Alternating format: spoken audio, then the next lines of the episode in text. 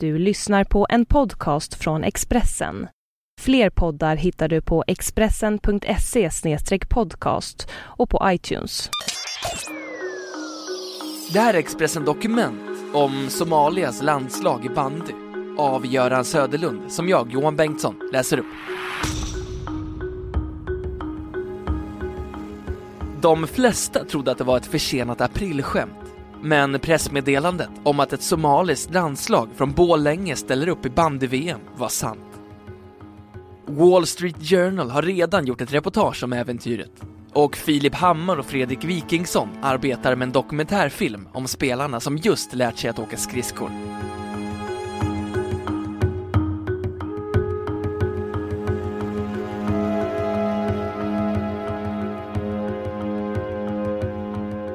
Förbundskaptenen Pelle Fosshaug, en av Sveriges bästa bandyspelare genom tiderna, måste fortfarande hjälpa några av de somaliska spelarna i Borlängelaget, Swesom FC, att knyta skridskorna. En del kommer också för sent till träningen i Borlänge ishall, och i fel kläder. Somliga har glömt hjälmarna hemma. Någon saknar skridskoremmar. Pelle Fosshaug rotar i sin trunk och hittar ett par. Varför sitter du här på avbytarbänken? frågar Fosshaug, en av spelarna. Skridskorna är för stora, säger han. Fosshaug fixar nya skridskor. När han släpper en bandyboll på mittcirkeln och säger att det är match glömmer Bilal Mohammed, som haft svårt att ta sig fram på skridskorna, bort att vara rädd. Och Ahmed Dek utmärker sig snabbt genom att vara mjuk och smidig i kroppen. Lagledaren och materialförvaltaren, Hassan Osman, 32, berättar. Jag försöker komma in i det svenska samhället. Banden är ett utmärkt sätt att göra det, säger Osman, som bott åtta år i Sverige och är ordförande i det lokala fotbollslaget Swesom FC. Men hur kom någon ens på idén att starta ett bandylag med spelare som kanske aldrig sett snö förut och som i huvudsak är födda i ett land där det sällan är under 20 grader varmt? Jo, det var Borlänge-journalisten och entreprenören Patrik Andersson, 48, som bestämde sig för att använda banden som en inkörsport till det svenska samhället. Han kontaktade i våras den lokala fotbollsföreningen Swesom FC, svenska somalier, och hade ett första möte med unga somalier som var sugna på ett spännande äventyr. Ett 30-tal killar i åldrarna 14 till 30 år anmälde sig. Jag gillar snö, men ibland blir det lite väl kallt, säger spelaren Ahmed Mohammed, 18, som bott i Sverige i åtta månader.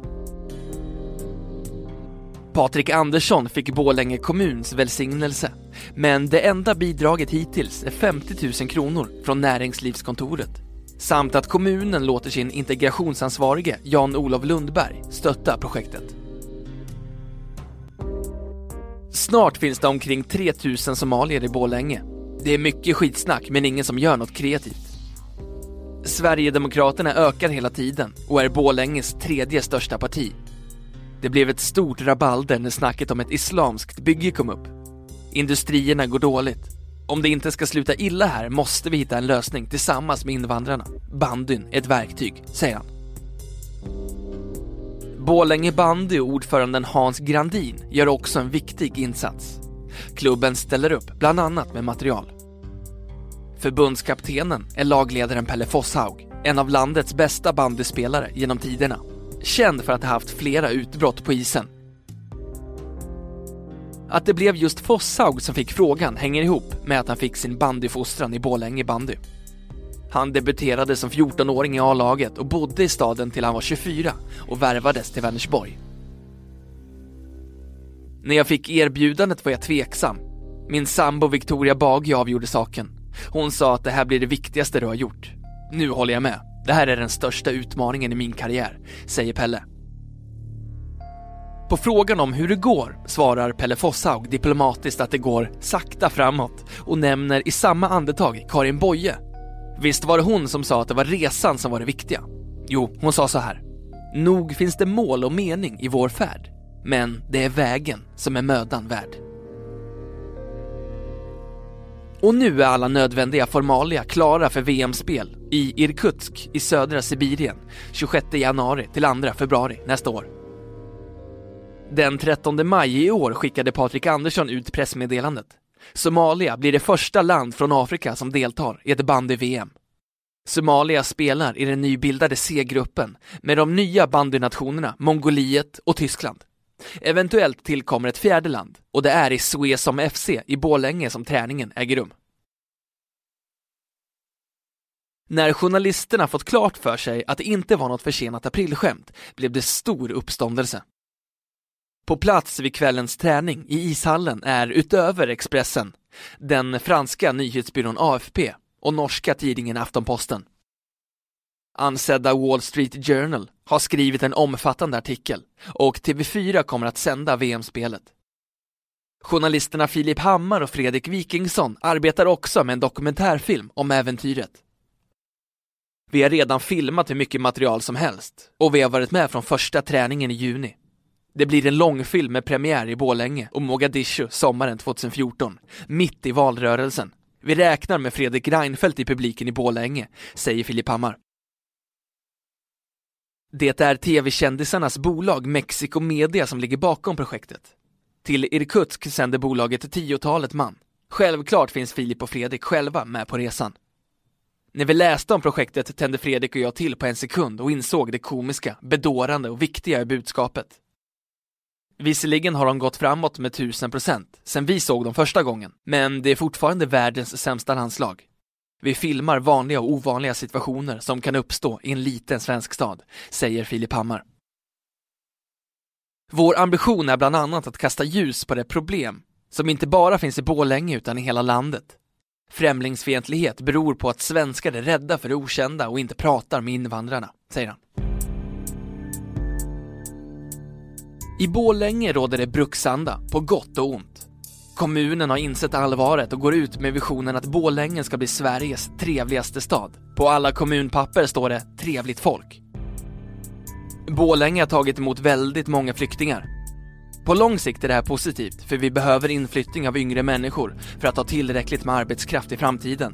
Men på kort sikt är det en ekonomisk och organisatorisk belastning för kommunen, som vi behöver nationellt stöd för eftersom kommunen inte får full täckning för kostnaderna, säger kommunalrådet Nils Gossas, Miljöpartiet. Som det är nu måste kommunen ta en del av kostnaderna för asylmottagandet och det finns stora utmaningar med integrationen. Men han ser även risker med utvecklingen. Om man tar resurser från kommunen till integrationsprojekten blir det diskussion om att pengar tas från vård, skola och omsorg. Och det riskerar att öka främlingsfientligheten. Ungefär 3000 av Borlänges invånare har somaliskt ursprung eller påbrå och här bor många kosovoalbaner och kurder. Det kan förekomma konflikter mellan olika nationaliteter, säger kommunalrådet. Nils Gossas förklarar att bandylaget Swisam FC betyder massor för staden. Borlänge blir som kommun väldigt känd runt om i världen när det till och med skrivs om bandylaget i Wall Street Journal. Men framförallt blir det kanske känt i Sverige att Borlänge är en stad som tar emot många flyktingar och att vi arbetar aktivt med integrationen. Ahmed Bari är med sina 30 år äldst i bandygänget. Han är en kraftig kille som gjord för att spela tungcenter. Men att Ahmed Bari är relativt tung i kroppen gör det förstås inte lättare när man ska lära sig att åka skridskor. Efter träningen följer Expressen med honom hem till hustrun Ugbad, 25, och dottern Samia, ett skärmtroll på 15 månader. Liksom de flesta andra somalier bor de i en lägenhet i Borlänge stadsdelen Kärna Ängar, lilla Mogadishu i folkmun. Ahmed Bari flydde till Sverige för fyra år sedan för 8000 dollar fick han nödvändiga papper och en flygbiljett till Arlanda. Han insåg att marken började brännas när al-Shabab, en del av al-Qaida sedan 2012, ville ha honom som soldat. I Bålänge fanns Ugbad. Hon flydde 2007 med hjälp av 6 000 dollar. Ugbad skulle tvingas gifta sig med en 40 år äldre man. Det finns ingen framtid för ungdomar i Somalia min pappa hade en rörelse som sålde byggnadsmaterial. Han hade pengar så att han kunde betala min skolgång. Jag kunde gå i gymnasiet. Unga killar som inte har råd att gå i skolan driver omkring på gatorna. Ahmed Bari arbetar som modersmålslärare och tar hand om nyanlända under deras första månader i Sverige. Han har en fast tjänst. Frun Ugbad är också språklärare. Innan dottern föddes engagerade sig Ugbad i kvinnojouren, men det hinner hon inte nu. Makarna säger att de äter svensk mat och Ugbad förklarar att det bästa med Sverige är vintern. De kan inte komma på något negativt med det nya hemlandet. Ahmed berättar att han besökte sin mamma i Somalia i december i fjol, under en månad. Mursal Isa, 32, är somalisk frontfigur i Borlänge. Han kom till stan 2004 och är studieorganisatör och integrationsansvarig på ABF och föreläsare. Han välkomnar bandysatsningen. Det är en utmaning, men också en perfekt möjlighet för spelarna att känna svenskhet. Det första problemet för invandrarna är att skaffa jobb, säger han. Mursa Alisa säger att det inte skett några konfrontationer mellan invandrare och svenskar i Borlänge, men att varje invandrare måste skapa sin egen svenskhet. Mursal beskriver problemen i Somalia som jättestora. Det finns lagar, men ingen bryr sig om dem. Rån sker vid vägspärrar mitt på dagen. Kvinnor beväpnar sig med machetter när de går ut. Al-Shabab värvar ungdomar och ger dem mer pengar än de skulle få för ett jobb. Nu är det knappt tre månader kvar till VM i Sibirien. Förbundskaptenen Pelle Fosshaug behöver tolk i vissa situationer när han ska förklara bandins ABC. Spelaren Mohamed Abdi har inga problem med att få upp farten. Då är det betydligt svårare att bromsa. 15-årige spelaren Ali Bazir, som bott 11 månader i Sverige, säger Jag har börjat lära mig svenska, så nu går det lättare att komma in i det svenska samhället.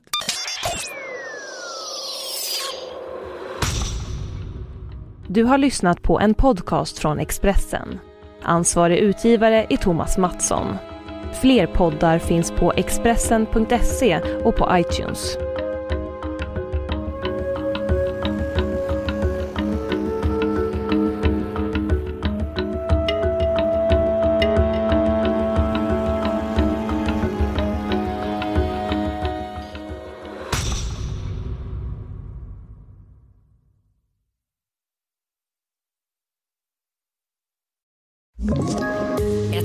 Poddtips från Podplay.